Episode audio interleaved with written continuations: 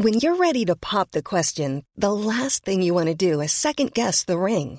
At Bluenile.com, you can design a one of a kind ring with the ease and convenience of shopping online. Choose your diamond and setting. When you find the one, you'll get it delivered right to your door. Go to Bluenile.com and use promo code LISTEN to get $50 off your purchase of $500 or more. That's code LISTEN at Bluenile.com for $50 off your purchase. Bluenile.com code LISTEN. With Renault, official car partner of the GAA, driving passion for sport and communities throughout Ireland and abroad. We may not be able to get in on the sporting action we're used to, but we can get in on some exclusive offers from Renault. To celebrate their second year as official car partner of the GAA, Renault is offering a range of special offers on their new and used vehicles, exclusive to all GAA club members. So now you can take home the win right to your door. Check out renault.ie slash GAA to find out more. a, a grain of rice, a, a grain of rice is going to tip the scale. Just remember that, lad. There's a small bit of a needle there. Now, come on, Mayo, you've got to get Andy Moran into the game. Our mission was to show that we're no longer the whipping boys of Munster. Morning, folks. Uh, bit of a better morning this morning. Uh, you're very welcome along to the Irish Examiner Hurling podcast of a Thursday morning. We got shifted this week, Larry. Um, could you shed some light there on why we got shifted uh, to a Thursday instead of our usual Monday slot? Would there be anything about the accent there, boy? Apparently, there's a football match on there. They're on about it all week. Mark Keane, he was to play with you. He's play, yeah, he's played with us, yeah. Up the road, up the road for me in, in, in Mitchelstown. But uh, yeah, waffle tribe, wasn't it, watching that shite on Sunday? Not at all, lads. It was to me, it was a fantastic. We, we were eight years and eighty-one minutes waiting for that goal. To be honest, with Tiggy Murphy, he'll never be hard to begin after it. Come here, whatever about, we have Brian Hogan on the line, obviously, and we know Hoagie doesn't watch football. Landers, you don't watch football, do you? I tell you now, Dela, I definitely watched that match. I know I can tell you because once it got close, I did. Just did you see the uh, did you see the um, the thing out in WhatsApp there of the Kerry fella and he shouting at the television and there were a couple of points up. My God, the man, poor man, he must have had nearly a heart attack. But I mean, we were the same at home now. The three lads are sitting there watching, jumping up and down with the ball into the net. So it was a bit like a Shab, Seamus Darby goal back in was that eighty five against uh, Kerry, stopping them for the five in a row. Yeah, it was yeah, yeah. fantastic. It was fantastic. But um, and your old buddy Pat Mull, did you hear him on the commentary in one or three as well? Unbelievable. Like, Pat Mull lost his voice. That's about his fourth time this year losing his voice. Yeah, he got a bit And excited. who's your man, right. Mark? Who's your man who's jumping up and Finney Mac. down and said, Yeah, that's that's Finney Mac from Glen Come here, Rovers. have another have another look now at that WhatsApp, right, of Vinnie Mac jumping up and down, right? And Yeah. there's two lads walking away in the background, right? in the press box. And he hung himself on a WhatsApp page on with him, but it's Dara O'Shea and Mark O'Shea and Mark himself. He's looking in the background. And I would know where would I have noticed it, right? But Right. there's Dara and Mark, and Mark is about to put the hood up to get out Oh. there as fast as he could, like. Ever again. Yeah. Oh, it was a real Anyway, why are we wasting valuable time talking about football? Like, but uh, I suppose I, I, I nearly, do you know what? I nearly fancy tip of a chance of doing the double no to, the way that match went. Yeah, well, it is. Everybody's talking about the double down this way now, and I don't know is it the All Irelands or is it actually just the victories over Tip over the next couple of weekends? But it is uh, a step in the right. Ah, but it's great for the Oh. footballers now. I, I'd have to say they have endured some torture for the last eight years to the hands of Kerry. So if there's a way to win them, that's the way to win them, and give them no opportunity to get back into it. Bob was kicked out. Game was over. Oh. Thanks very much. Move on. Hoagie, it was a bit like, sorry to remind you now, I think it was 2004. Um, on. Which Was one did Jacob? Jacobs got the goal? Yeah, 2004, Leinster semi final. Like, there wasn't even time for the puck out. Like, was there? No, it wasn't. Thanks for that one, Dalo. Um, The biggest image of that was Cody collapsing behind the goal, wasn't it? yeah, yeah, down on his hands and knees. It wasn't too often he's he's No. fallen, crestfallen in a, in a game like that. But uh, yeah, I remember it well. Um, yeah, and you can you can see. I mean, you Noel Hickey and uh, Tommy, and you could just see them all. You know, if you watch the footage where I think and Peter Barry, Peter was blocked down. I think it was, and just fall to the ground. That's it. Get the new game time up, and uh, it's a killer. Jeez. Yeah, well, someone said to me, uh, Jim Keelty used to be involved in with when I joined the Dubs, and he was saying it's the only way to beat them because he'd been involved in Wexford that year. Yeah, yeah, yeah. Also, yeah, no problem, Jim. We'll organise that. Like that, we'll wait for three minutes into injury time, and we'll block, we'll block down Noel Hickey or Peter Barry, and we'll get a goal, and we get Yeah. off. Well, no bother, the- no bother, Jim. But the funny, the funny thing, the funny thing is that you, you, you, you, look back on that instant, you know, and like the football match, you know, you look back in that, last minute goal, goal, but like the, the problems were throughout the match. It was, it just, you know, it comes down to that last minute piece of go. Magic. But uh, it, it wasn't just that one piece that cost us the match back then. It was, it was the issues around not dealing with their puck outs for, throughout the whole first half, you know, and the movement that they brought. And I'm sure Kerry will look at it and say, well, not, not, I suppose, not really bringing the match to Cork. They, you know, the match was played in Cork's terms. Feck all I know about football, but I can tell you that much anyway from looking Yeah. at it. You know, and we just want to say to Peter Keane, get well soon, Peter, falling off the top of uh, Ron Toole. uh, Carrauntoohil. Uh, Jesus, like Peter, would you go out to the pub for two or three days? Of course, they're locked. TJ can't he can't go for a few beers in a snug somewhere. that's, I that's, that's penance, isn't it? I mean, Quran In this- you don't have to getting bait by Yeah. There, uh, you know? I said they drove him. I said they drove him to the butt of it and Kerry and said, "Get up, you have to lose the cock."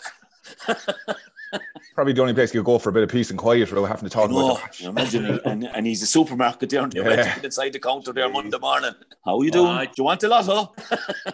You know what Paddy O'Shea said about those Kerry people, don't you? yeah, the supporters. Yeah, we won't. Uh, we have good Kerry hurling listeners there, lads, and there. I see they're they're nearly favourites now to win the Christy Ring. So hopefully the Kerry people get behind the hurlers now. Right. Uh, not the Christy Ring. Jeez, they'll shoot me, the Joe McDonagh. And uh, a bit of debate about that actually. If they win it, they'll be going into the Leinster Championship, and why not Munster? And you know, it's, a funny one. But look, anyway, lads, we'd have a quick look back. With the shoved us out to Thursday, so it's not as fresh uh, in our memories. But um, Mark, your your lambasting of the Cork hurlers and, and management and Cork hurling people in general seem to have done the trick against Dublin. Is it my my my lambasting alone? Well, I I believe the podcast was played. The last twenty minutes of the podcast was played in the dressing room.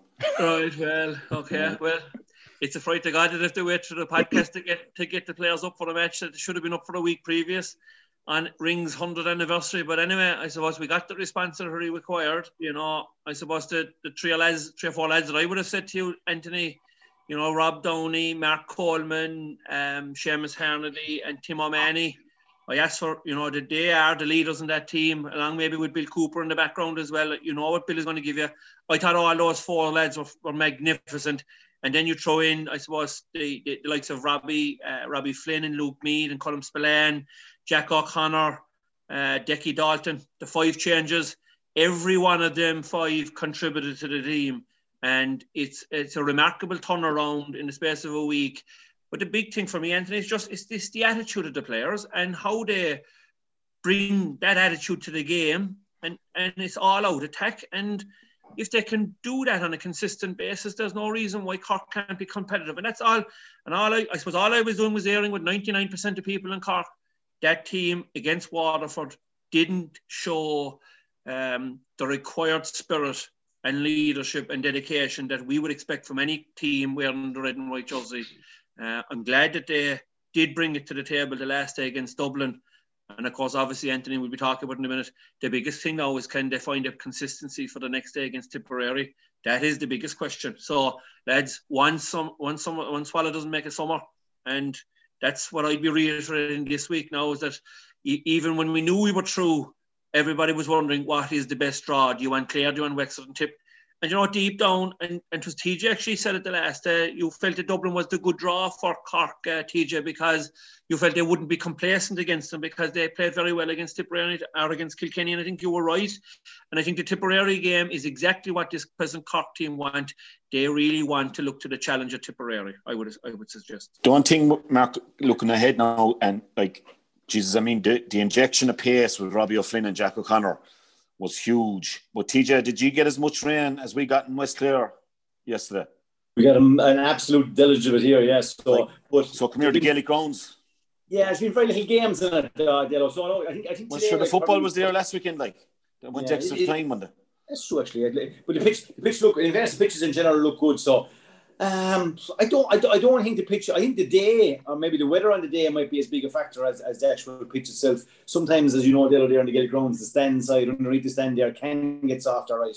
But I don't know. But I, I was impressed with Cork myself. I thought the changes they made definitely worked. I was fierce impressed with Luke Meade on the middle of the field. But more so, uh, Mark, I was impressed with their use of the ball. Now, I know Dublin, I, I think like, it was impossible with Sky trying to work out formations because they shared very little. Uh, uh it looked like as if Dublin didn't start with a sweeper, but then after the goal, they jumped into it. Right. Cork, were, Cork were prepared for that, right? And they're used to the ball and they get their head up every single time. And they didn't allow the sweeper to control the game. The same, like what they did against Waterford, really for a team with the intelligence around the setup, as I said, for a de Búrca was criminal for a Cork team, and they didn't make the same mistake again. So they did learn, and the changes did work. So overall, I was impressed. Dublin, on the other hand, I don't know, you would have a better insight as to the actual personnel. I was surprised they moved O'Donnell to six. That looked like kind of a, a strange move. Their backline didn't really look comfortable. They looked open a lot of the time behind their shape, and they were jumping in and out of sweepers. It's easy to be critical when a team loses, but I just don't know where they were at. And even if you ask me today, where to for Dublin now, it's a tricky one. But on the day, Cork were deserving winners, agreed, the changes worked, I thought style of play and their use of the ball was significantly better, Mark. Mark Coleman taught, just took over the game, right? He, he's among the possessions in the first half are up around 25. And they left him go. Like, I couldn't understand how Dublin left. Like, uh, uh to me, if you're in charge of the team, you mark the sweeper and you force somebody else, uh, not as good a hauler or a stylish a hauler on the ball. And they just left him dictate the whole run of the game. That for me was very surprising. And in fairness to Dublin, they came, I think, with what they felt was their best 15 because they picked Jermaine Ronan Hayes and Dillon from the start, and they got very, very little from two of them. Now, Dillon probably should have got a penalty, maybe could have got it, but struck the ball or tried to strike it a bit too early after catching a great ball in the edge of the square. If he stood up and tried to take a step and maybe kick it into the net, or but like when he threw it up, Sean O'Donoghue in some kind of knocked him off with it and the, the opportunity. But he was he was very poor in comparison. Like, here's the psychology of starting a fella or leaving a fella on the line. And, you know, it's amazing how, and like, I think you have to look at the Conor Lehane situation. I would have felt the Cork selectors maybe drag Decky Dalton a bit early because I thought Dalton played very well and the experience he would have gathered from staying on for another 15 or 20 minutes would have been a help to him. But Conor didn't shoot the lights out when he came on, which was very disappointing. And Cork will be will need something from Conor I think, against Tipperary on Sunday. But you know, overall, TJ, yeah. I just wonder.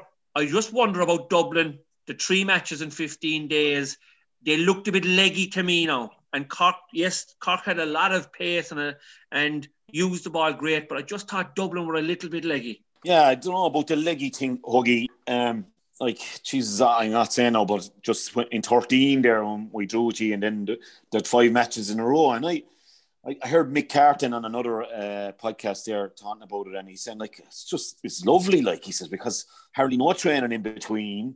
You know, a light yeah. session on Tuesday, a bit of a chat. Like, is it an excuse? Like three matches in a row? I, I, I mean, the Laois match was relatively handy for them. Yeah, on, on yeah. the day they, they beat Laois. I don't know. I mean, looking at that Dublin side, I can't see the the fatigue being a, a major issue. You know, there's a, there's a lot of young players, you know, the, the, the age profile of that team, you know, Donal Burkes and all these guys, and O'Donnell's and these guys, it's not like they're they're 30 plus, you know, and they've been on the road for a number of years. And, you know, say like us in 2013, you know, when we picked up a couple of injuries, they, they haven't, they don't, you know, I, yeah. I, I don't I don't see that as, as a major. I think what the lads were saying in terms of Dublin just didn't seem to be kind of clear in terms of what they were trying to do.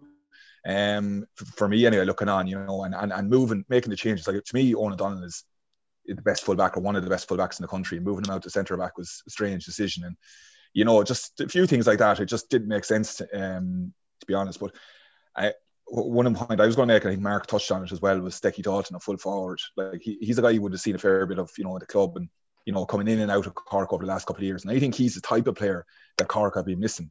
You know, Cork in terms of stick hurlers and just ability to make the ball talk is unquestioned. You know, the, the, you can see it both at the club level and and and with, with Cork on the days when they are in full flow. But there are times in matches, and particularly in championship matches, where that's not going to happen. You know, and you're going to have to grind it out. You're going to have to, you know, dig out a, a hard ball. And if you look at the teams who are the real contenders this year, if you look at Limerick and they've got Gillane inside, you know, you look at Galway with Conor Whelan inside, you look at Kilkenny with Colin Fennelly inside. They've all got this one guy who's capable of sitting on the edge of the square, tying up two defenders, an outlet. You know, yet you're playing the ball through the line, but where where there's a stage in a match where your back's to the wall, you've got that direct outlet. You can play a ball into one of, one of those guys, and they'll either win and win primary possession and feed it off to the runners coming through, or at least at the minimum they'll hold it in there. They'll their physical presence, they'll hold it, they'll keep it, they'll kill the ball for a couple of seconds, given the time for their their their support runners to come in. And I think the likes of Decky Dalton there for, for Cork, you know, absolutely with O'Connor around them with all the pace and that. But you do need that kind of physical presence in there. And I totally agree with, with Mark. I think I would have left him on. You know, the more game time, the more experience he gets at that level. You know, he's the kind of the style of player. You know, for years, probably Seamie Harnedy was was the main primary ball winner there. You know, and and and they have a guy. You know, he's abrasive. You know, he'll he's direct. He'll he'll he'll go straight at you. You know, and he doesn't mind the physical element of it. So and like Brian, of, Brian, wasn't it incredible that Nolan came out and met him right on the meet, and he was moving and yeah. Nolan land, landed on the ground, yeah, yeah. It, it, didn't knock a thud out of Decky and and and have the ball blocked out, and he still had the presence of mind to knock it in like on the ground, and he was that was 20 yards out at the same time. But I, what I was more impressed with as well, Brian, is the fact that he chased down Danny Sutcliffe on a ball that he was 25 yards behind him, yeah. and he got there. And in the first half as well, he chased somebody out over the the, the, the Ryan stand side and got in a flick that broke the hand and he went over.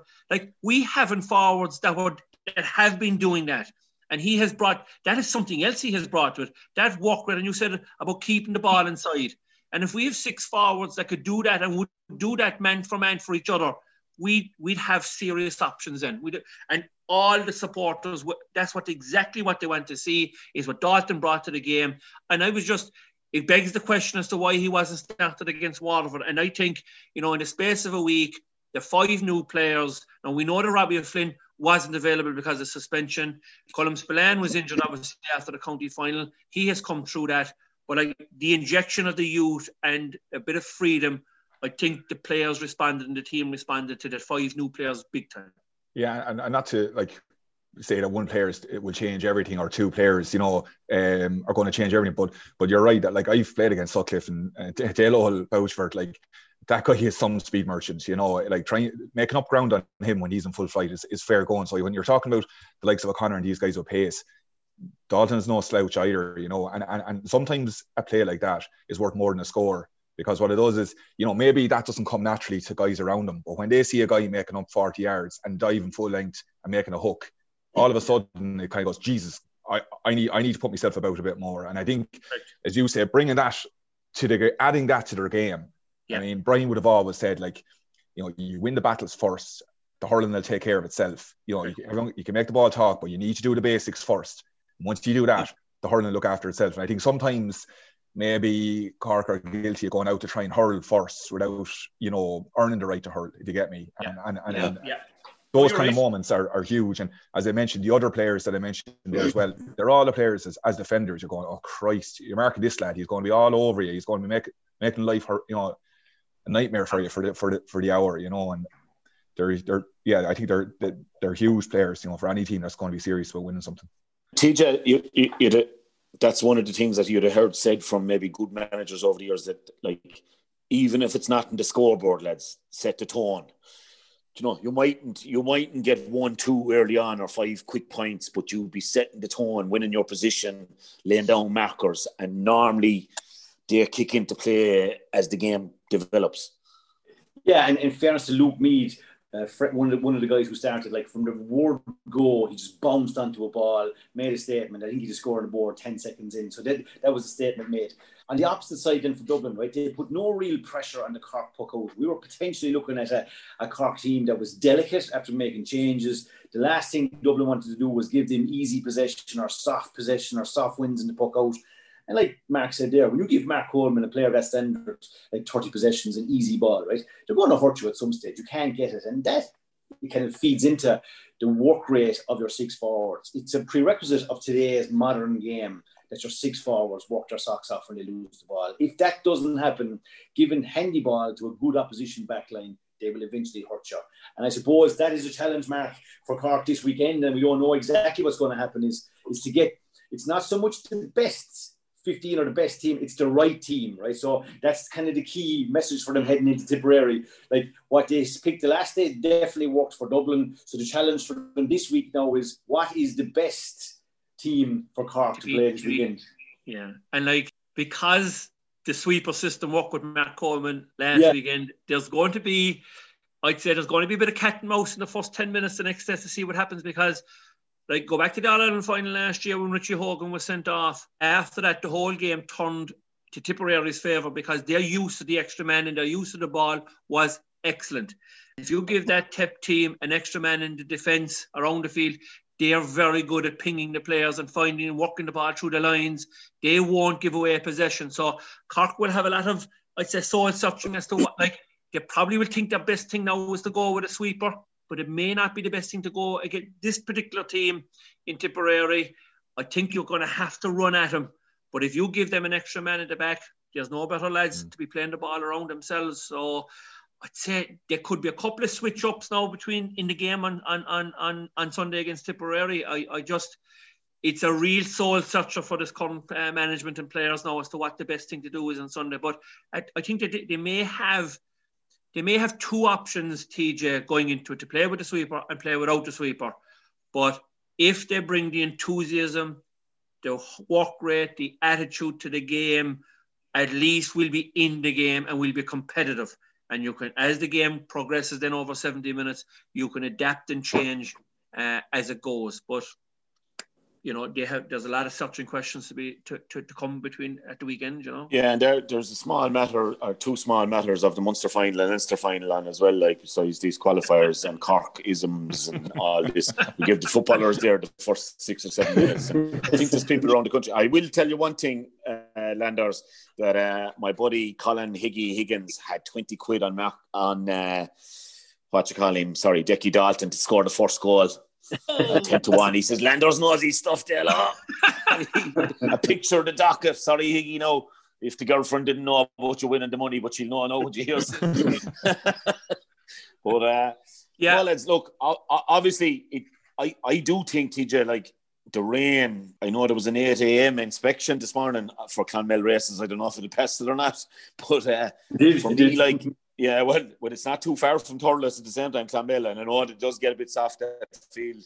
I'd be more there now in the course and in the racing, but uh, um, like I, I just think, lads, we've been blessed with the weather up to this because even the bad day with with Limerick and Tip, Páirc Uí Chaoimh is so good. The surface, you know, it's like Croke Park now, like, and I just think with the Munster Championship, I think the Munster Council maybe should have come out and said at the start of the year, lads, even if Cork are in it, that the Munster final is going to be played in Páirc Uí Chaoimh because of the year. You know, and the lateness of the unique year we're in. And like, look at the Leinster Championship, every game in Croke Park. Like, mm. I, I just think there's we we erred on that, and I'd even be worried for what we all know is even Hoagie'd admit this. Like, everyone loves playing in Thurles. Do you know, it's it's just in the summertime, it's the place to play, and like, I I just think Thurles could even be heavy with that rain that fell yesterday, lads, and will it affect the Munster final? I'm, I'm on duty now for the Munster final. I think it, it, it could affect it. And, and uh, did we make a mistake by not saying that the, our showpiece game in Munster should have been on in Páirc Uí Chaoimh? for me, Dale, like we, we've been saying it all along this year, the surface in Páirc Uí Chaoimh is magnificent. And we saw the hurling match, um, Tip and Limerick, and we saw the football match, Cork and Kerry. The deluge of rain that fell in both of those games, and there wasn't an ounce of water visible on the pitch. Now, the one thing that I would say after the game is that a lot of the players were cramping.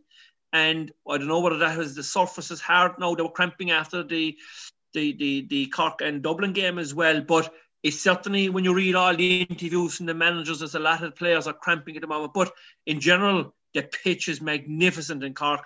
I was a bit disappointed. And look, Cork would prefer to play in Thurles. That they, will always say that. The lads will always say that.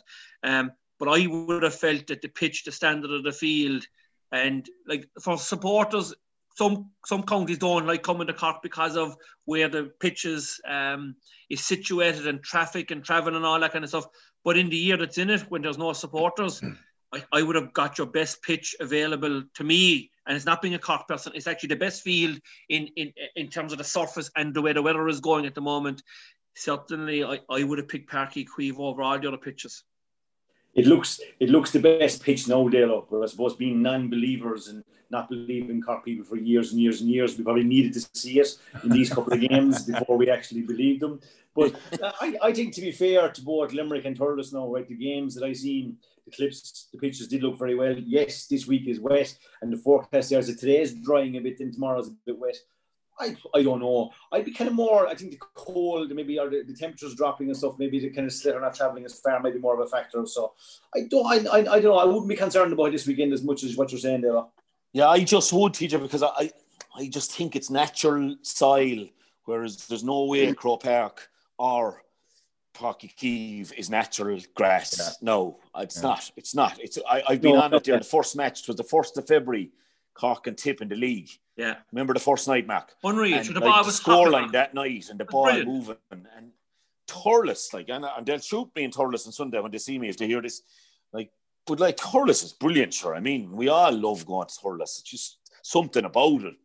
Put the hair standing in the back of your head, the bit we have, and like it's just I I for me it was a like there's no doubt why you know like Clare and Wexford's in Portlaoise you know, the Gaelic grounds, Thurles, and yet we, the Leinster finals in Croke Park. And for me, the best chance of a great game is in Croke Park. Like I, I think just surface wise. I think, oh yeah, no, what what's your thoughts on it? Yeah, I think you love it like Thurles and the Gaelic grounds in Portlaoise. Like, you'll be like me. I, I I love playing Thurles. You know, I think I think you hit the nail on the head. I think it's probably the one stadium or pitch in the country that is a natural surface but uh, is always in, you know, a bit like Nowlan Park, you know, and, and, one or two other grounds where they're always in really good condition, but they're natural surfaces as opposed to, say, Croke Park, which you know yourself, it's more sand based. It's, it's, it's, you know, the year that's in it, if they had said, look, all Munster matches in Uí Chaoimh and, and all Leinster Championship matches in Crow Park, you've kind of kind of got 11 playing field there because the, the potential conditions and the weather conditions, etc. But um, you know, coming back to, to TJ's point, I think I think the, the bigger impact is is whatever the, the weather will be on the day.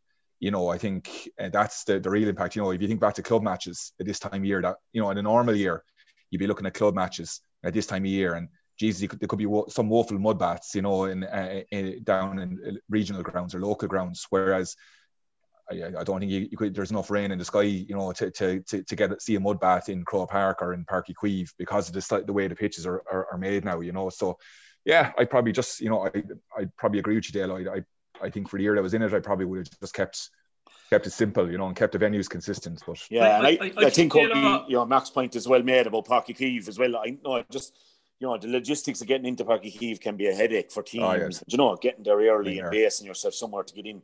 But this year it was no issue. So I, I think we could have gone with that for the year that's in it, and, and especially with Cork in the back door as well. Like um, it wouldn't have been like Waterford and, and Limerick. It would have been a natural, neutral spot to go to. Les, we, we better get on to the game. I'm conscious a few there's a fella trying to sell a horse, and there's another lad has to go back to work.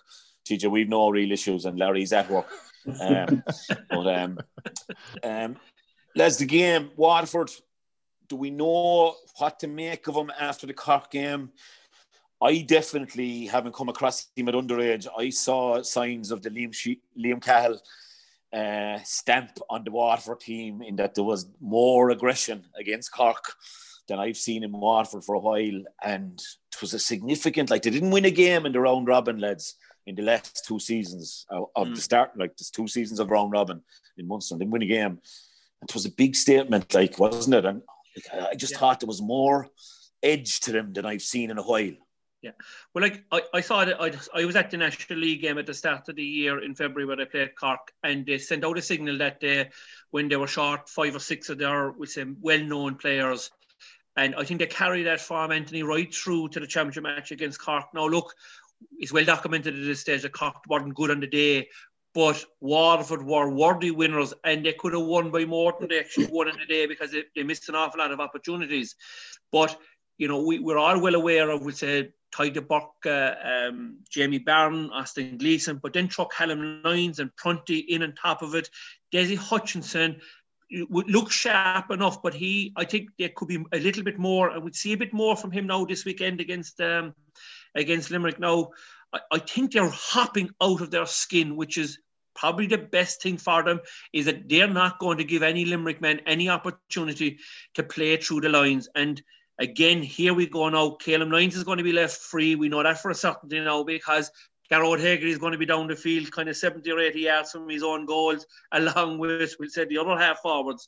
Um, there's a few, like Limerick aren't going to give the ball to Waterford like Cork did because Limerick's use of the ball is excellent. So there is there's a bit of a question mark for Liam Cahill as to how he's going to approach playing against Limerick on Sunday now because it's well documented that Limerick will have 12 boys behind, we said, in the half the halfway line, and they'll be trying to find Gillane at every opportunity. And we saw the last that the bucket set back into the a little bit like Mark Ellis did last year, and he he could be cutting off a lot of balls to Gillane. So a lot of tactics at play here. But what we do know is that Waterford are going to come all guns blazing, and I think they're really really fit. I think they're fitter than Tipperary are. Tipper coming off of winning the All Ireland. Uh, the Tullasaskis went out early. Um, the McGraths involved the two counties getting beaten. I think they were definitely very flat, but I do think the Waterford will bring a real fitness and a real edge to the game. And they have a couple of exceptional players, Anthony, that I think they'll bring the game to, to Limerick on Sunday. And Hoagie, like none of the pundits really will be going for Waterford. Like, yeah. Like, I suppose we're all going to the head, and the bookies will tell us as well. Like, do do you think they have to change? Like a lot of people are, uh, you know, there's been so much focus on taking on Limerick in the, the crash zone, let's say in the middle. There's no real way of beating them at the moment in that zone. Now, Kilkenny last year, to be fair to you, you exposed a few things there, but in general, in the last three years, nobody has really come out on top of Limerick in that zone. Do you think Cahill will try and come up with something different? Um, well, I, I think I think you can't you can't avoid uh, first of all, um, being competitive in that crash zone. I mean, there isn't ways to skirt around the edges and try and catch Limerick. You have to you have to front up. That's the first thing. You know, I think if you have any hope of beating beating this Limerick side, um, you're, you're, you're going to have to turn up on a day and, and front up physically. And and now, okay, can, you're not going to bully Limerick by any stretch of imagination, but you do need to be competitive in that space because at the end of the day, that's where the 90, you know, 80% of the possessions are, you know, between the puck outs, whether they go short or long, the ball is coming through that zone you know, and a lot of Limerick's game, um, you know, uh, you know, I suppose key players, the likes of Hegarty and Cian Lynch and all these guys who are always getting on the ball, getting on huge amounts of possession, are in that zone. So it's about it's about dealing with that, you know. And I think Waterford, you know, their strongest line is their half back line. You know, which which you know, okay, depending on where they play Austin Gleeson, but you know, with Tadhg de Búrca back and fit, you know, and that game will do him, you know, the world of good and Calum Lyons, you know, with the way he's attacking, I think it'd be really interesting with Gearóid Hegarty, the way he does drop back you know, you've got Kevin Moore on the same flank playing wing forward. So if Gearóid Hegarty is dropping out the field looking for possession and Calum Lyons is holding his his own position, you you have Kevin Moore there who has that discipline and that kind of experience to be to you know to be able to kind of keep an eye on where Hegarty is, you know, and stay close to him and try and you know negate him to prevent him from building momentum and picking up balls and, and coming at the water defence. But look, yeah, outside of that, they're going to have to look at something uh, as well out of the you know some sort of um, surprise, you know, uh, for Limerick. They're going to have to make Limerick think, you know, um, while you say you have to kind of front up physically in that middle third of the field. I think Waterford will, because, you know, I think Waterford, you know, with, with Carl there, he's kind of brought back a bit of that kind of passion, that bit of aggression, as you mentioned, that, you know, it was always going to be difficult coming in after Derek McGrath. The players are so close to him and there was, there was such an emotional roller coaster over the couple of years. And there was a lag there for whatever reason with injuries and everything else. You do get a sense now with a couple of the key personnel back and and that and Liam Cahill bringing that freshness that they're kind of on a you know they're, they've kind of turned a bit of a corner. Maybe the players are like, look, Jesus, we need to make the most of this now over the next few years. So yeah, I think you know Cal is look he's he's cute, he's cute enough, he's astute enough, he's been there you know for the last couple of years. You know you've we've seen him. I I've no doubt he will have something up his sleeve. You know, um, what that is. You know, look, I mean, we, we've mentioned we've, met, we've mentioned how Limerick are, are short and you know in terms of they're missing their shoe in the full back line. Is he going to look at something to try and maybe isolate uh, one of the guys, maybe Barry Nash or someone in there and try and exploit that? I don't know, but but he he will. He'll come with he definitely come with something anyway. Yeah, but it seemed like the last day from the the Cork game is that they had eight players somewhere around seven or eight players out around the middle of the field, and they were leaving Bennett up up front with Dessie hmm. Hutchinson mm. to a certain degree. I mean, they could play like Anthony if, if they bring back and withdraw seven or eight players into that middle third there, that's going to clog it up. And like Limerick's game is to get the three half hours out. The other thing is that Darragh Fives is fit to play.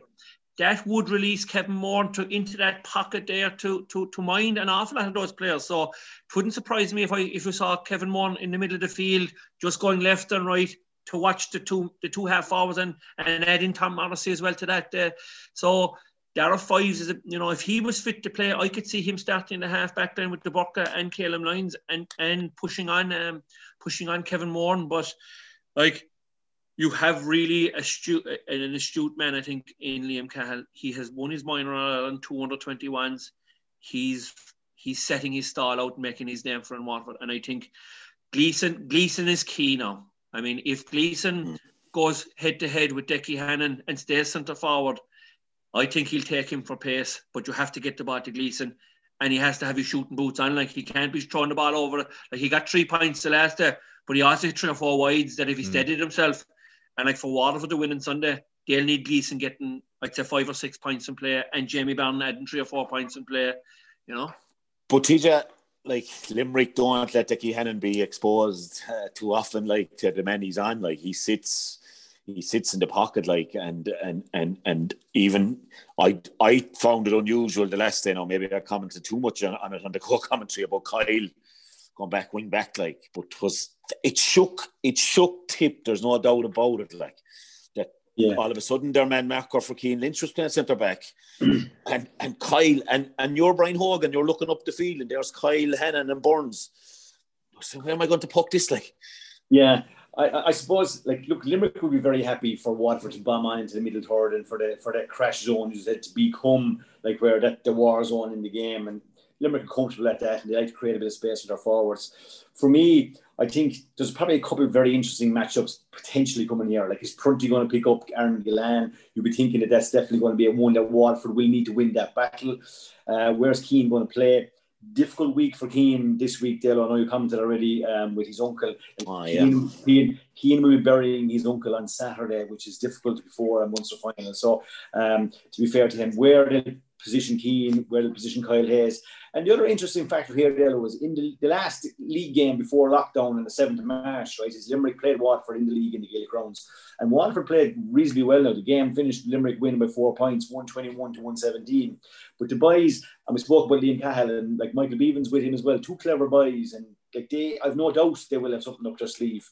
Um, the one thing that's probably saying to me, even though they did have a great win over Cork, is that Cork created 44 shots at the post and 44 scoring chances. You will not be able, like the wides that Cork have early on, you probably couldn't see maybe a Limerick being as wasteful as that. And Waterford don't want the situation. Like if you cough up 44 scoring chances to Limerick, I would say Waterford will going to be in trouble. But there are potential improvers. They had a great win the last day. I agree with Markin that they're hopping out of their skin, and you can see that. And I also agree with Ozzy. He's a key man for them. He needs to lead that charge up front, right? He needs to stop to kind of, um, I suppose, that piece of his game that kind of nobody wants to see. Just get on with it. Mm. He's a brilliant hurler. He's a farmer hurler of the year. He has all the kind of the, the, the tools in the bag to go and be a match winner on Munster final day. And I would say that Waterford need him on Sunday. And I think that if Waterford had to win, they'll probably have to win that uh, Prunty Gillane battle, right? They'll probably have to tie down Limerick in the middle of the field, certainly Cian Lynch, and they'll need a massive game one of Ozzy. And if they can win those with the likes of Tadhg Burka, nobody know. Like we know what we're going to get from Tadhg Burka, you know what you're going to get from Bennett. There's Jamie Byrne in the middle of the field. You know, that's nearly a guarantee. That's a nine out of ten most days. Ozzy, on the other hand, is a is a little trickier, isn't it? it is, it is. And look, if they're if they're playing with the the Cahill edge, as I'll call it, like the, the big thing is to keep Ozzy calm and keep him, you know, that Ozzy, yeah, we're all playing with an edge now, bar you. You're just playing brilliant hurling, like, you know.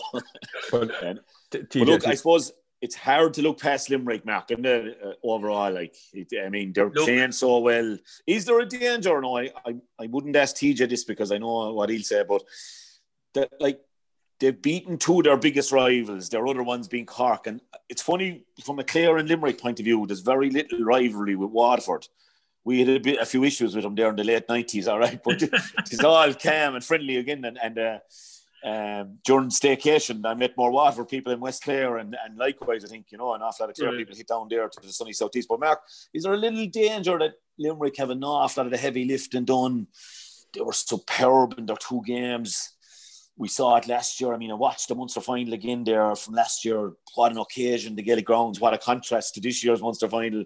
You know, the crowd that was there last year, the atmosphere against Tip and the blue Tip away. And I suppose they've blown Tip and Clare away this year. And yeah, is there any bit of danger that the complacency set in, or would last year be a superb yeah. learning curve? Like, yeah, I would have felt, um, I would have felt that, that like for Limerick to win the All Ireland, they have to produce five performances in a short period of time there's no doubt that they felt that last year they left an All Ireland, I think, behind them. They would, they, like, if the game went on for another five minutes against Kilkenny, they'd have been in the All Ireland final and they would have improved. As the game was going on, they were improving. And I think they really are the one team that has come back this year, Anthony, with a real fight for to try and win the Liam McCarthy.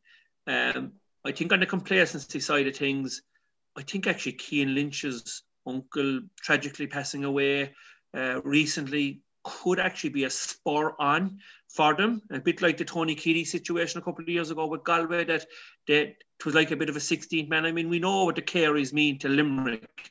They have yeah. been unbelievable uh, driving the driving force of Limerick for years. Kieran in particular, just and and paying them like you know just phenomenal. So it is a tough week for them this this week, and I actually think that the Limerick crowd, the Limerick people will be speaking to their players on the ground and they have a they have an extra cause, I think, Anthony. They won't want to be saying it too loud. But I think I think Limerick could come. They certainly don't think they'll be complacent. And I think this, what has happened this week, tragically, uh, will give them an extra bit of momentum, I would expect. And I would be shocked if they'll flop on Sunday, is my own view. But I, I think Waterford would be really up for it. But I don't I don't see Limerick flopping, Anthony.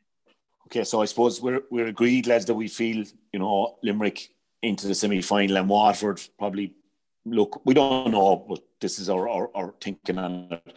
Waterford into the quarters, where there'll be really good opposition for anyone that comes out of the qualifiers like they, this crowd are not going to like even if they're beaten on Sunday, they're not going to drop their level and and and they'll no. really attack a quarter final game if that's the way it turns out.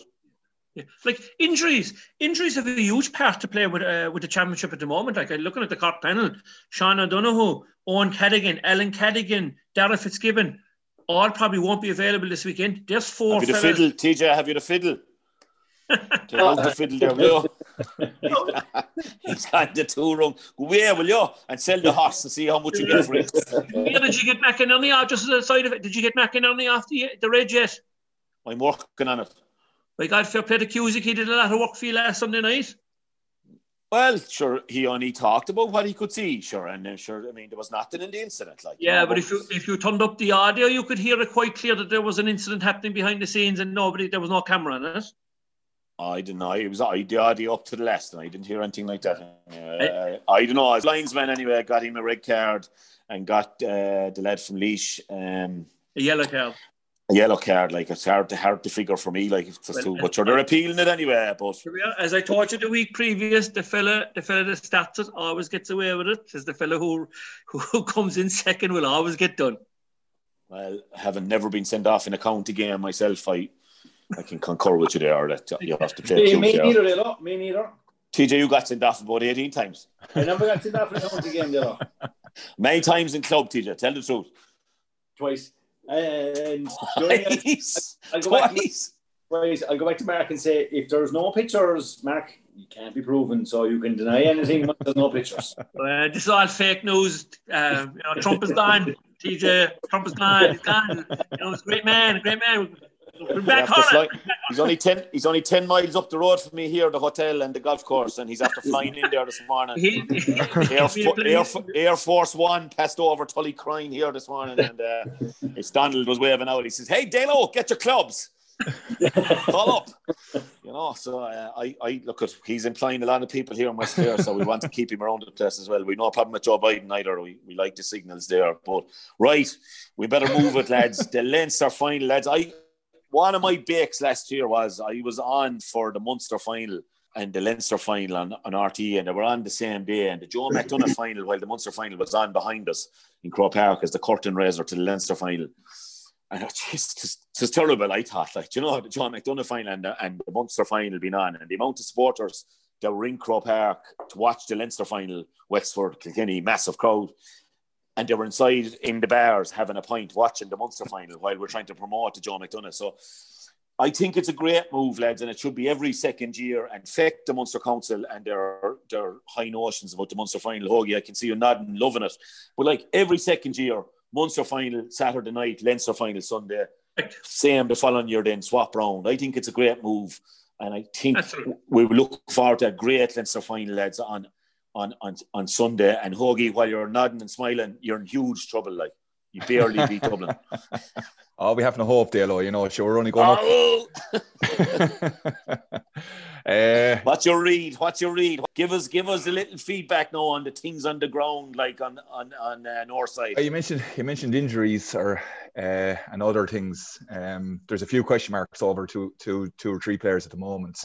Nothing confirmed, but um, See the way TJ where's that, where's that name out everyone like with Hoagie, no way will he name a name like Oh, Merta, boy. Oh, Merta. Um, yeah, it's just uh, again, it's uh, there, there's a question mark over two, two or three of the guys at the moment. I think you know, uh, without going into too much detail, yeah, I, I, think they're waiting to see what the story is. There might be a case of close contact with one of them and uh, happen to see what the story is there. So again, without having it confirmed, I'm not going to say anything. Um, but is TJ Reid one of them?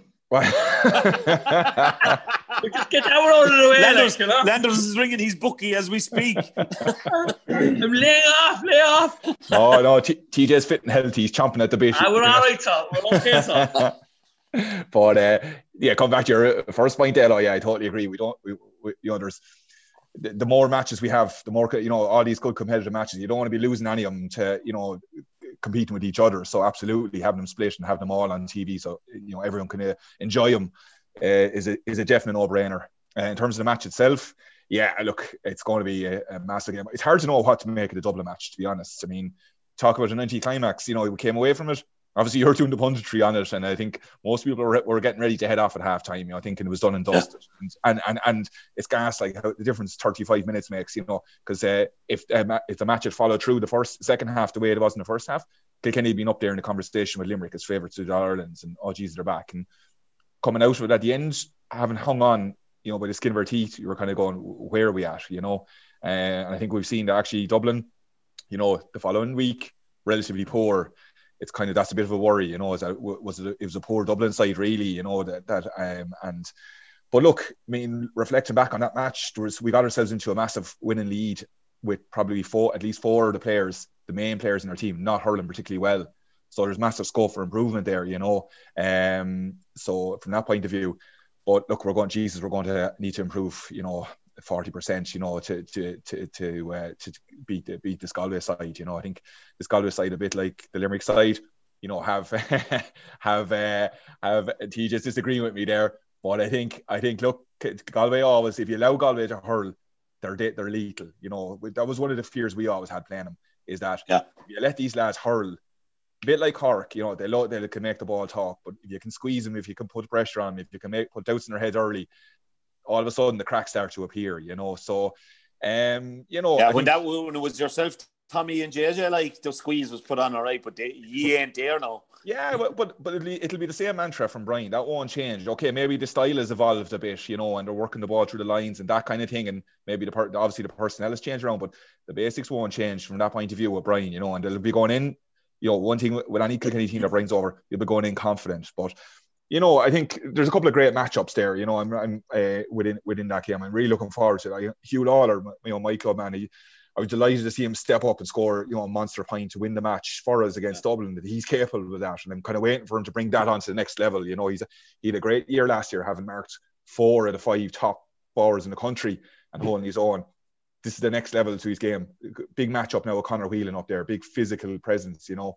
So that'll be good. You know, obviously TJ the centre forward, you know, a lot a lot revolves around him for, from a Kilkenny perspective. And I, I keep saying we need to kind of lighten the load on TJ. You know, Richie came on the last day and didn't look particularly sharp.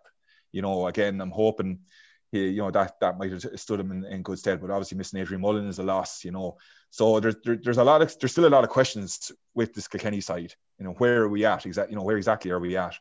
Um, so you know, that's that's you know, I think some of those questions will be answered now on Sunday.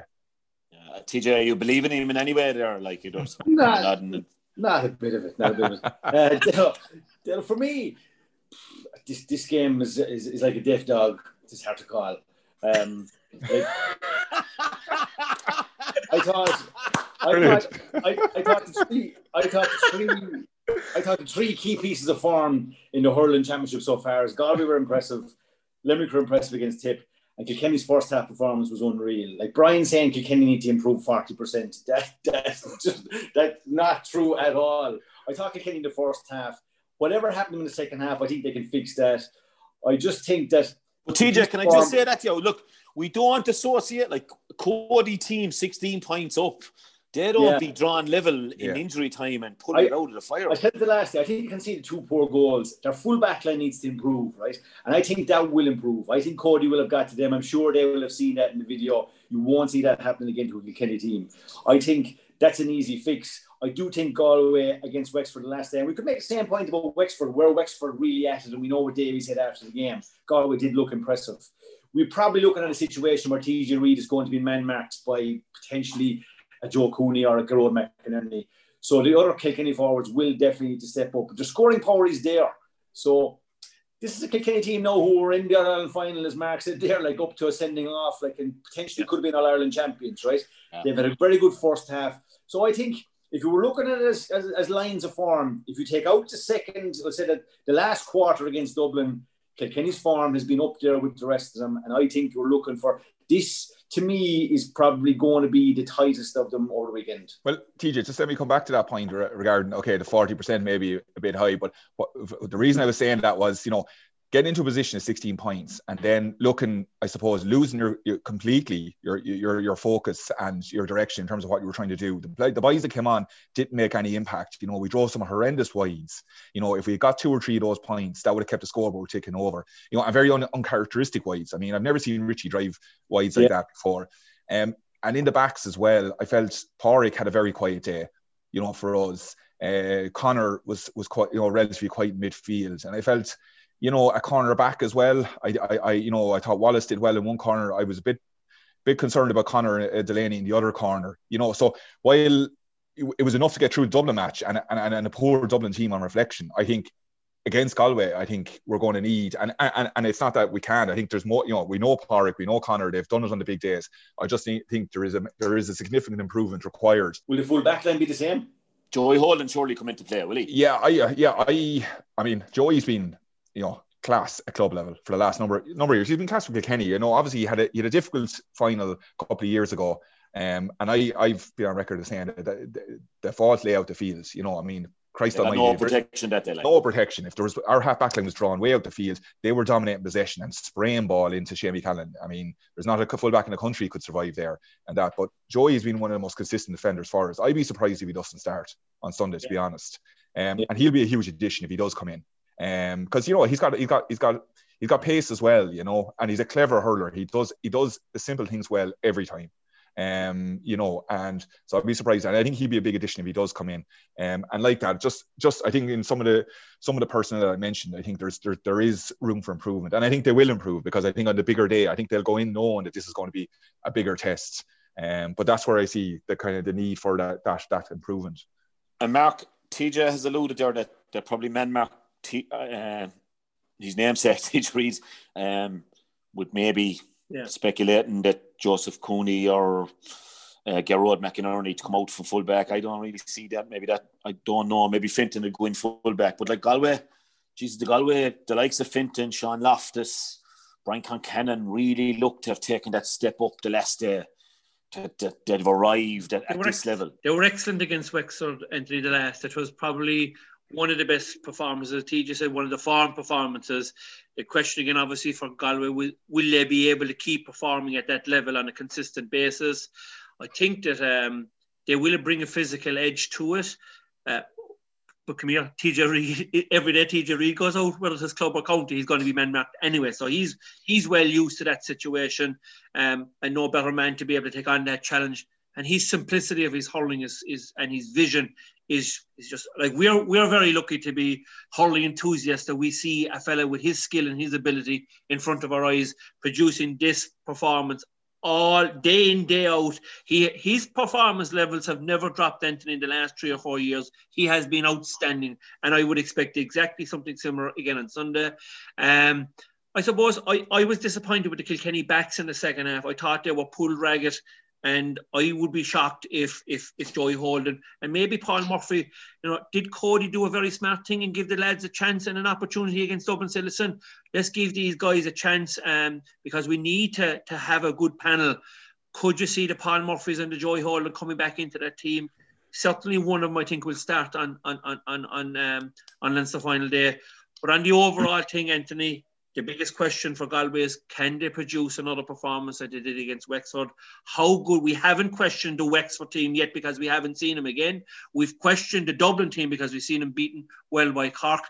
You know, are Wexford added this year? Like that's what Galway beat. And if we like, we might have a different opinion if you know if your own county will topple Wexford uh, over the weekend. Gosh, there's no point even know, talking about that. Yeah, we're only going to go. we're, we're going. We're going on last year's farm in Wexford. How good they were, but they were very very poor. So, but like Galway did look impressive, and Whelan to me, and, and I said it the last day is, I think the pressure has been taken off of Joe Cooney that the other forwards step Joe up Canning. to the plate. Joe Canning, sorry, yeah, yeah. Joe Canning, yeah, yeah, because here the four, if if Joe plays well, Galway play well he was he was okay the last day. He wasn't his you know usual brilliant self. He was very effective, but the rest of the forwards were excellent, and that's really to me they, they, like that Galway team. If they produce that performance, I think they even though we I've picked Kilkenny from the outside, but if they produce that performance on Sunday, they'll be very very hard to beat. And TJ, do you think they can take Galway can take the Bob O'Keeffe out of Leinster. Again, I know they play in Leinster, but obviously they're they're yeah. as west I as I am here. I definitely do, and I think that the two Burkes also, they've had a bit of time. Um, Daithí Burke and David Burke are back in the frame, right? So, like, there will be a challenge there for the boy Shane O'Neill. Do they stick with the 15 15, or is there a temptation there to make a change? You're pro- we're probably looking at maybe a very much a 15 v 15 where a game here where the two of these teams will go at it. It might be the one game over the weekend where you won't have as many mad formations as some of the other games. So here is definitely one of the ones. Maybe Cork and Tip might be the same, where it'll be different for Galway this time around. They'll have to man up uh, um, to some of those positions because the last eight suits them. They minded the ball very well. So for me, tight game coming down the track here, and a question mark as to whether Galway will go over the same 15 again. Yeah, Hoagie, I know you have to go there. Um, you're on, we great to have you for the hour, and like I'll never forget Brian Cody coming into a Dublin dressing room in 13. Not to be referring to now too often, but like he nearly did my job for me before the Leinster final. He said we let the Bob O'Keeffe out of Leinster last year, uh, and up over to Galway in 12 and he says it's your job to get it back next week. Mm. And you know, I, he nearly did my job for me for the week. Yeah. So I think there'll be a ferocious. I I nearly go off give Kilkenny the nod on this one. Are you, are you, yes. Is your gut telling you you'll do it? Yeah, I, I think we I think we'll edge it. I think um, as I said, you look there. There's obviously question marks, but there's question marks on the Galway side as well. And I think maybe Mark brought it up. Uh, one of them that's always with the Galway team is can they do? Had a great performance the last day. Can they back back it up the next day? Sometimes they're a bit hot and cold, you know, and you're kind of pulling your hair out looking at the players they have, why they can't they can't do it. But you know, I think they will bring a performance because, as I was as was mentioned, they're less reliant on Joe having to deliver every day. You know, and I think that's you know with TJ on our side who's consistently delivering you know eight nines out of tens. You just like to see that load, you know, because uh, be be spread around, uh, you know, across the other five forwards. And I think I think there will be two two at least two changes. I say to the Kilkenny team from the last day. Um, you mentioned Paul Murphy. I heard Tommy Walsh um, go, is flying it in training as well. So he's another guy potentially. But again, these are all backs, and I think we need to look at the options in the forwards as well. But yeah, no, I I I I think Kilkenny, I think Brian will Brian will have the lads ready. That's there's no doubt about that. And I think provided the injuries are not as um, you know as bad as we think, I think I give Kilkenny every chance. I, I think it'll be a, a right battle. TJ is 100 percent right. I think it'll be 15 on 15, a kind of traditional kind of you win your own position kind of job. And uh, yeah, I think it'll be a great, uh, great match.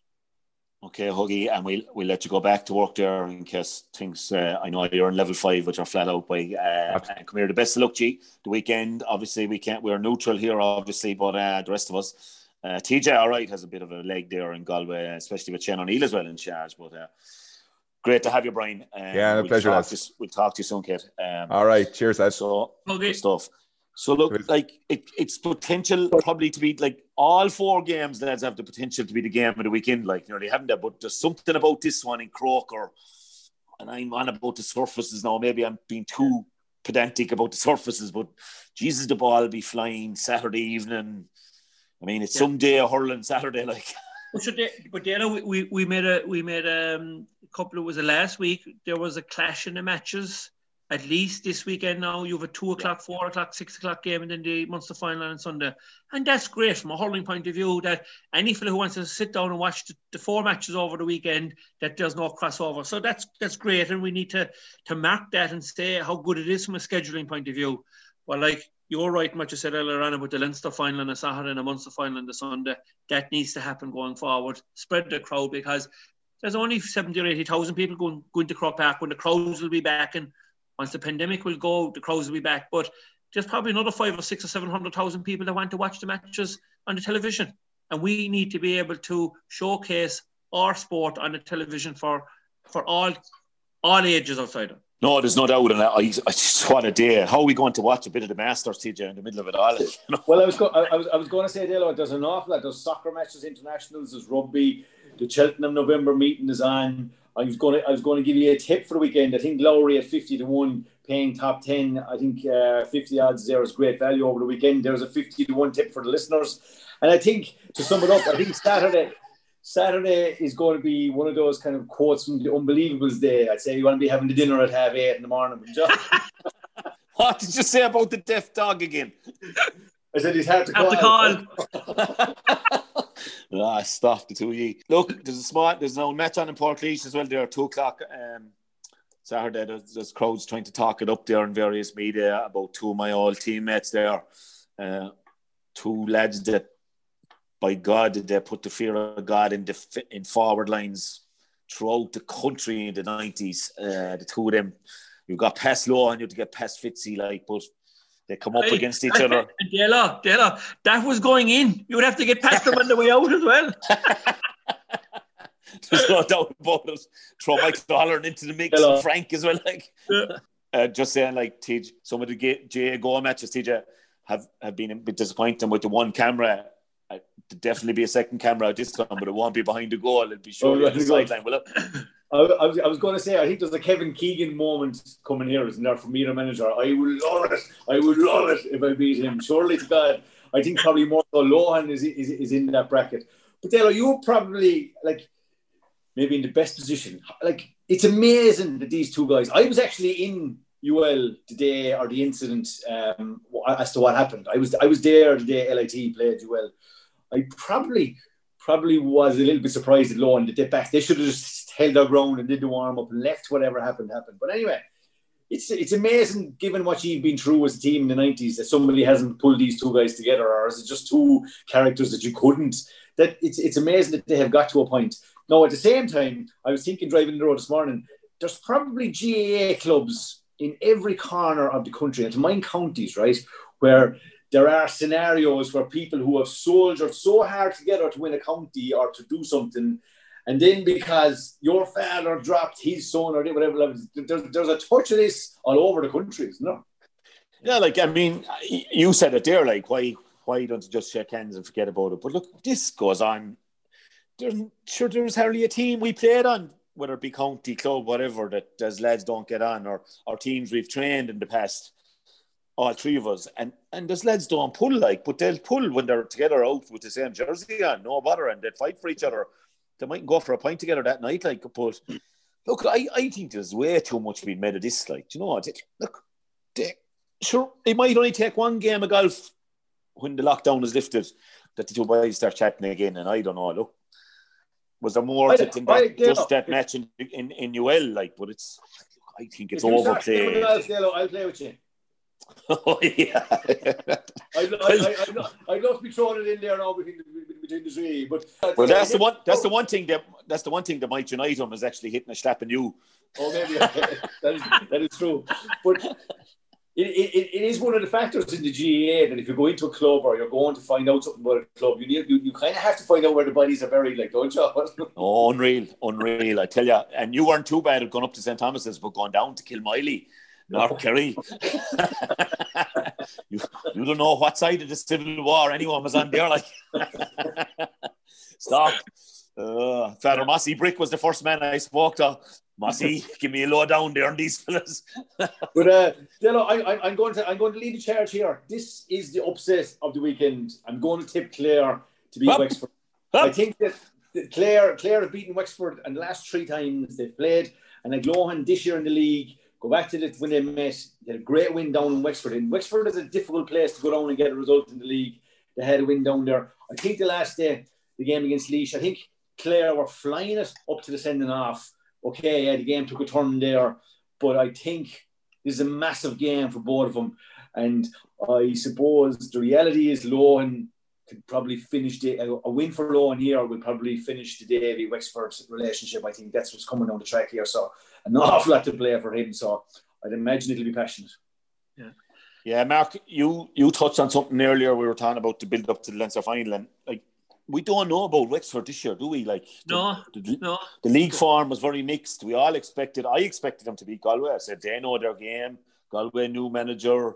I mean, and Davy was was you know he was in bad form afterwards. Let's face it. Yeah, yeah, um, no, you he, can imagine training for the two weeks as well. Like, yeah, I, um, I think there'll actually be a bounce factor in them, Anthony. I actually think I'd be a bit concerned for Clare uh, over the weekend. I, I feel that um, most of the teams, and I'm just particularly talking about Cork, I suppose, in, in so far that the, the, criticism they got after the game against Waterford and the non-performance, that there was a bounce factor. And, and the biggest question for Cork will be, can they put it back to back?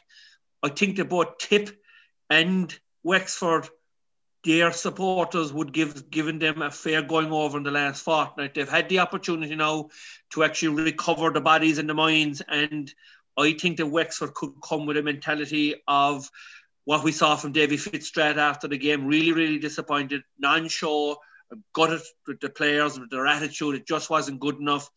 I think that, and like Lee Chin was, is, it was on the paper as well, you know, saying that Davy was 100% right in what he said and the approach that he took, and that the players were 100% behind him. And I think they are behind him, definitely.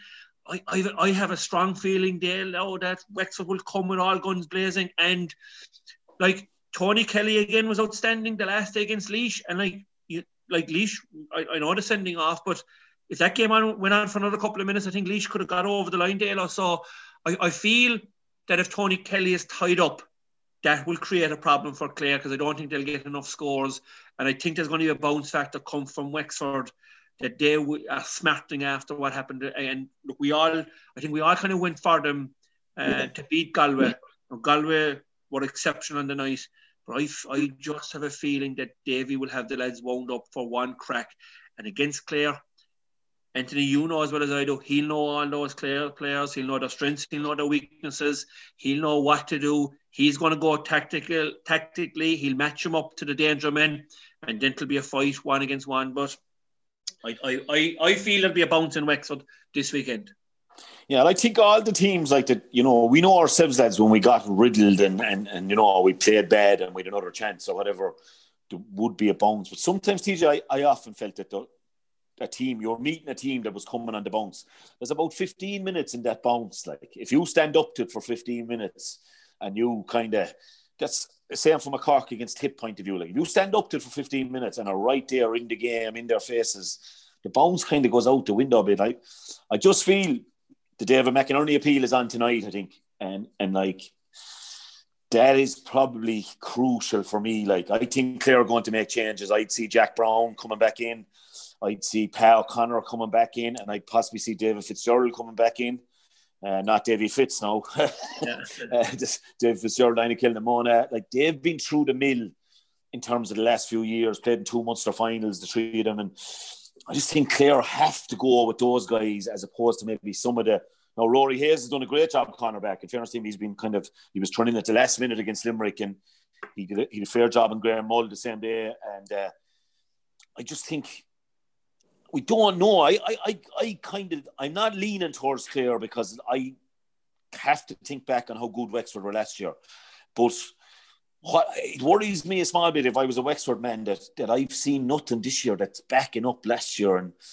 I kind of felt that with, with Clare or with Dublin, my last year with Dublin as well. We got a great year in 13, one Leinster, lucky not to maybe get to an All Ireland. And then 14, the flatness just came in again. And I, am hoping from a Clare point of view. And like, Mark, you, you, you, I know your point is well made about Davy was so mad and everything, but like, I'll tell you around here as well, like, there's the players are oh. getting it between the two years for, yeah. Yeah. you know, whatever way they got away with the Limerick performance, Limerick or this, that, and the other. But like, barely hanging on against Laois. Now I know 14 men, but and they know Davy over. Like the players surely have to stand up for Brian Lohan as well. Yeah, but I just wonder, Anthony, how how good is this Clare panel at the moment? Like, you know, you have one exceptional player in Tony Kelly, and even against Limerick, he was out like 16, 16 points on that given day. And Dale, the rest but of Mark, the players. Yeah, well, Mark, we're down, we're down Duggan and and and Conlon. Fair enough, right? Huge loss. This, Huge this is a this is a team that that Galway and and themselves went toe to toe two years ago. Phenomenal. Two two All Ireland semi-finals, and Limerick were probably nearly hoping for Galway to come through in the All Ireland final. Teacher. Yeah, I, I, think Dale Shanahan full forward the last day. It's, it's it's it's to me, it's definitely a better fit. The team, as I said, like up top, they looked that bit stronger than they did against Limerick in terms of. I'm, I'm not saying this he's definitely going to be playing again. But I think he'll be full forward. I think he's a handful in a given day. Tony Kelly's in the form of his life. They have other players to bring in. As I said, I know, like I've often seen it, like in with club teams, and county teams in the past. Like you go back, there's teams who cause problems for you, and like Clare going to Wexford early in the league and beating them down in Wexford Park, like it's a big win. I, I think the Lohan Davy thing is massive, and like obviously Davy's father being involved. Like there's there's it's, it's, it's, there's nearly a game outside of the game here, like which is going to be hard to win early doors. And then, like you said, I think the first 15 minutes crucial here. Like I think Wexford will have to put a stamp in the game, and sometimes forcing it can be difficult. Can it just can be really really hard. But the, like TJ, the form that Clare showed at the start of the year, they didn't bring that to the championship yet this year, in my opinion. Like they, they were outstanding, and under Brian Lohan in the first two months of the season were excellent. Um, but the other factor here, like the Wexford Hurling Championship was over well in advance.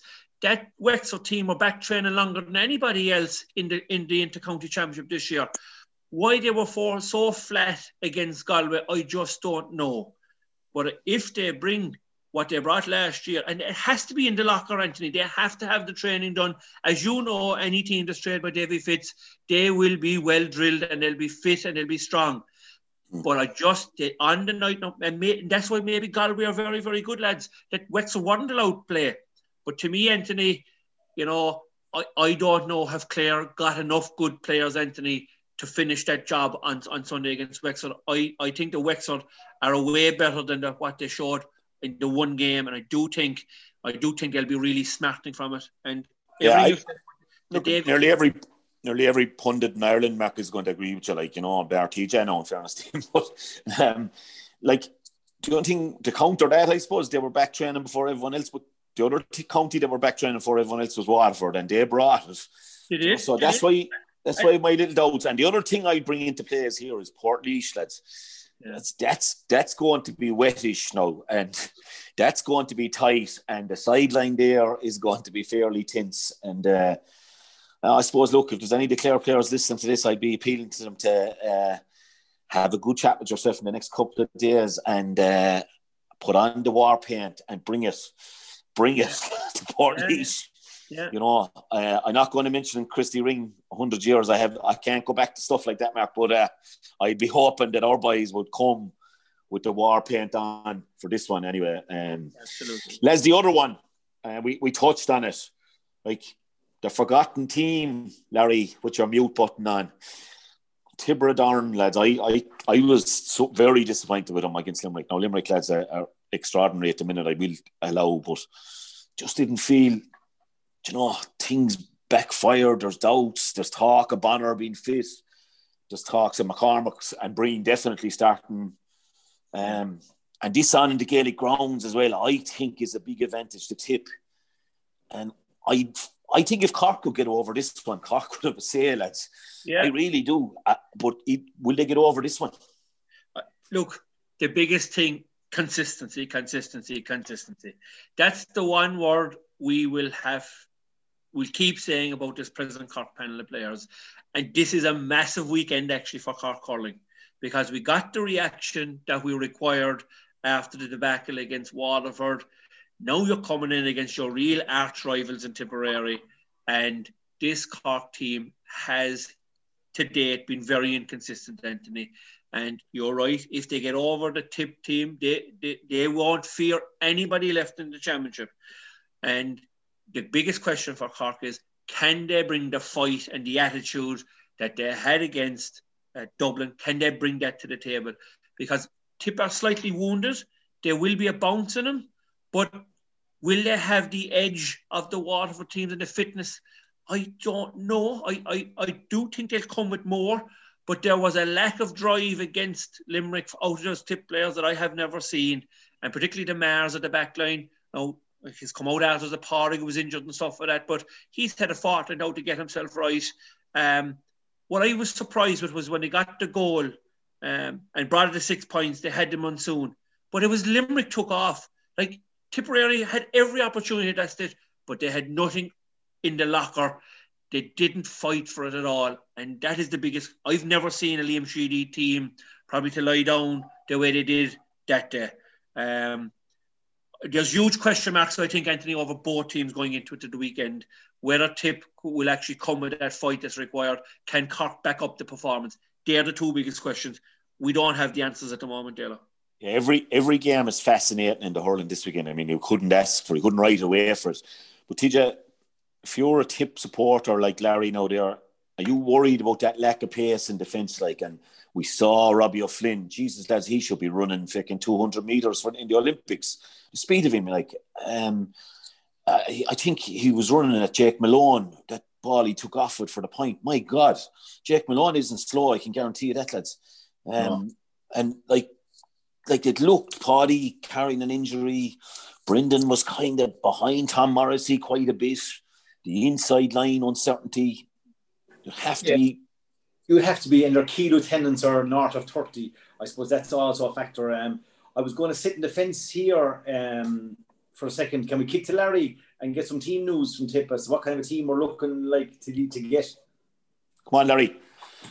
No team news, lads, but we're we're we're extremely worried. Like that's the it's all it's all gloom, it's all doom and gloom talk. Um, Jesus, Brian Hogan has gone off the air, Larry. Will you come on? It's all end of an era stuff, like, and that's before we even deal with the, the rise of Corkness, like. So I mean, the whole thing is. Uh, I don't know. We're we're um. There, there's. Don't think Bonner is going to make it. Um. Are you are you concentrating on the football this year, Larry? Yeah. um. Maybe will John Maher go back? He might be regretting it already now. Um. Yeah. Just. John Maher might might might come in maybe will he if if is Paddy Maher going to be fit we were not sure. Know, yeah. I suppose they're all the key questions there. And that half hour line for Tip the last it didn't really work. There was points in the second half, Delo, where one or two scores for Tip could have tipped it and put a bit of pressure on Limerick. Limerick got that, that Hegarty penalty there at the right time. Like if Mark Hewell put that ball over the bar, they needed everything. They played into Limerick's hands definitely in the second half by lumping ball long, and Limerick just mopped them up, and the, the, the game kicked into gear. But they were disappointing. No, beforehand we had heard Tip hadn't played that many challenge games. They played Antrim and Offaly, I think, and stuff like so. Yeah was Sheedy always gearing for this? They're still four games away from like winning on Ireland back to back. Um, I expect a big performance. I, I, think the key thing for me in this game is going to come down to there's goals in the tip forward line, and can the Cork backs keep them out? I think if Cork concede no goal, they'll win. Call it, call it, lads, call it. It, it, it, to me, Dalo, if the Cork team that turned up against uh, Dublin turn up and with with an extra bit of an extra five or ten percent, I think they'll win it. Did you? But if the if the team that turned up against Waterford, I I, I just don't see the Cork backline keeping out the tip. I think Tip will get goals, and I'm going to go with Tip. Yeah, if it was on Malone Parky, uh, Kiev, and I outside it, there's no home advantage really now now with no crowds.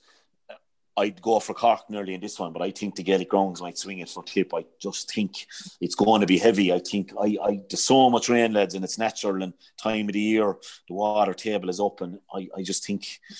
So look, we look at lads. We're looking forward to intriguing stuff the weekend. I see you're all improving a bit there, lads, on the uh, fantasy hurling fair play. You're, you're, pulling, and he's gone off the line now. So uh, lockdown Gales is bottom of the table there. Mark, you're off the bottom. Like. I'm off the bottom, kid. I told you if you waited long enough, I'd start to suffer, like you know. Yeah, you're up to 477 points. It's a long way from the Templederry Kenyons on 638. Well, Hang you see, there. the Templederry man now is after losing Donald Buck like the springer in the market at the start of the season. So he's a big loss. Yeah, yeah. No more, no more handy points, Dale, are coming there. You know, two things in the fancy hurling. First of all, a shout out to Evan O'Connor there and Gary Spillane, who was leading the junior side up to uh, last weekend. The note story is there now, so he was flying. He obviously knows he's hurling. And, and just well. before you go on there, TJ, we're going to get. A, I just appeal in there to Butler Hurleys, who have given us the prize for our own one. Would they would they throw maybe two Hurleys in the slitter for the junior? Yes. For the junior award, I think. Be yeah, a nice touch off you lads if you're listening. Yeah, but Evan was going very well. I, for me personally, this weekend I need uh, Clare and Cork to go well. I, I, I kind of uh, changed a couple of things. Shane O'Donnell was the one who kind of left me down last week for Clare. I didn't know they were going to play him in goals. Um, seven, seven points. But a couple of others, Hoggy, Shane Kingston. I need, I need a couple of those guys to go well. So yeah, Clare and Cork win for me uh, this weekend would be great for my fantasy team. Well, I'm I'm in exactly the same boat, TJ. I I have three Clare and three Cork. Yeah, so, so, so, I'll tell you, Mr. Landers, before he ever sells the horse today, will be uh, passing us out if the two of them are beaten anyway with the changes he made. Yeah, and uh, after Mark sells the horse there shortly, right? Uh, for the people and the racing fans out there, he's going to try and buy number eight for me in the lot today. It's a horse, it's a horse that you're going to hear a lot of down the road. Um, a horse called Jonbon. He's a full brother to Douvan. So Mark's going to have a go at buying him for the podcast team today. So just watch this space. Three quarters of a million, I believe, Teach.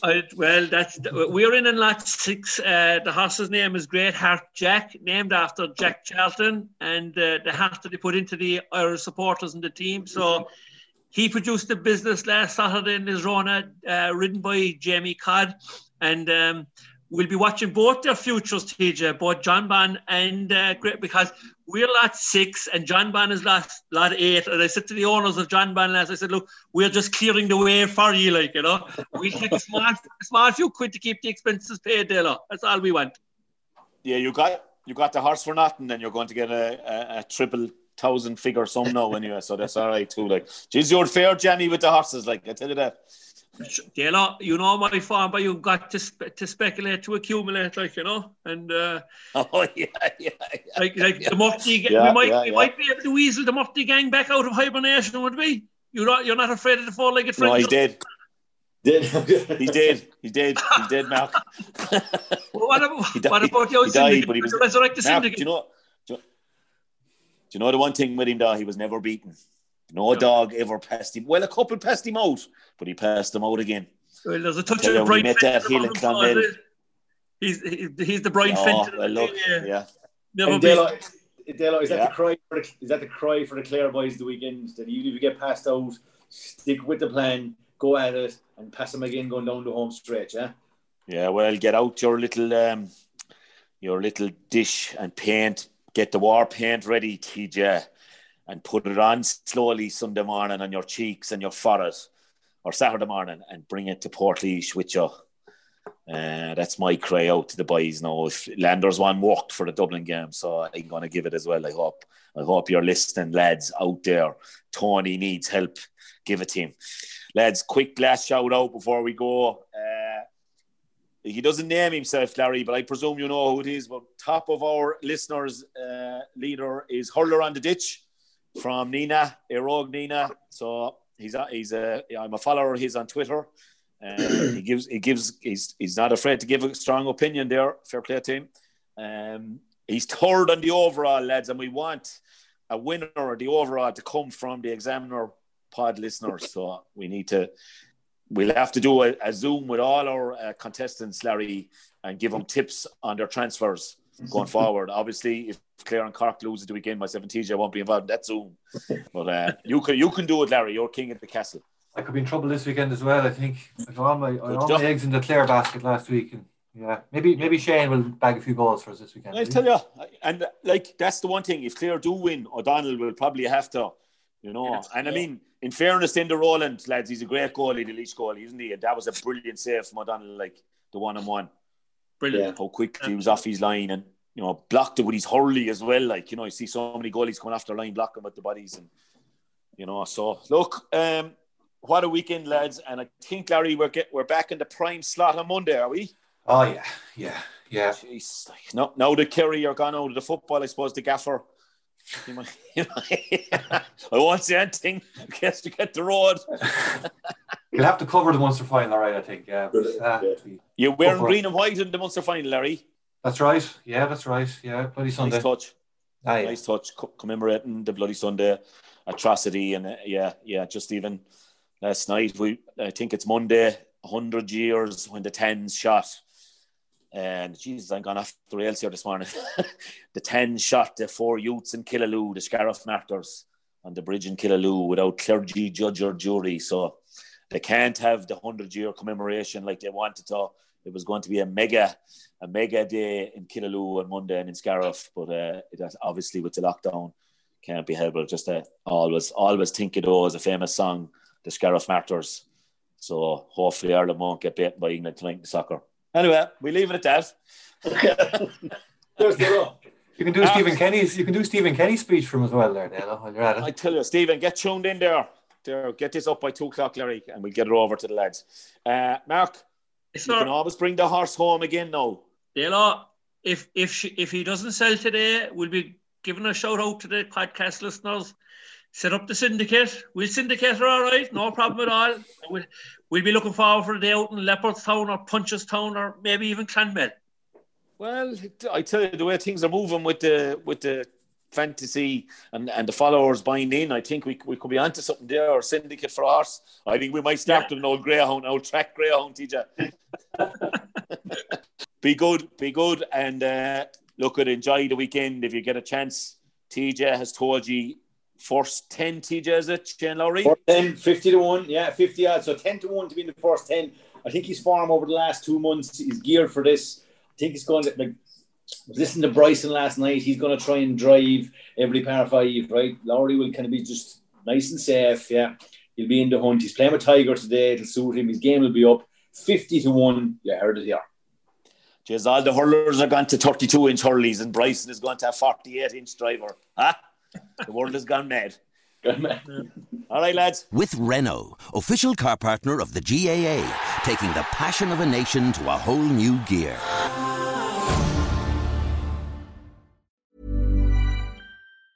Hi, I'm Daniel, founder of Pretty Litter. Did you know cats tend to hide symptoms of sickness and pain? I learned this the hard way after losing my cat, Gingy. So I created Pretty Litter, a health monitoring litter that helps detect early signs of illness by changing colors, saving you money and potentially your cat's life. Pretty Litter is veterinarian developed, and it's the easiest way to keep tabs on your fur baby's health right at home. Go to prettylitter.com and use code ACAST for 20% off your first order and a free cat toy. Terms and conditions apply. See site for details.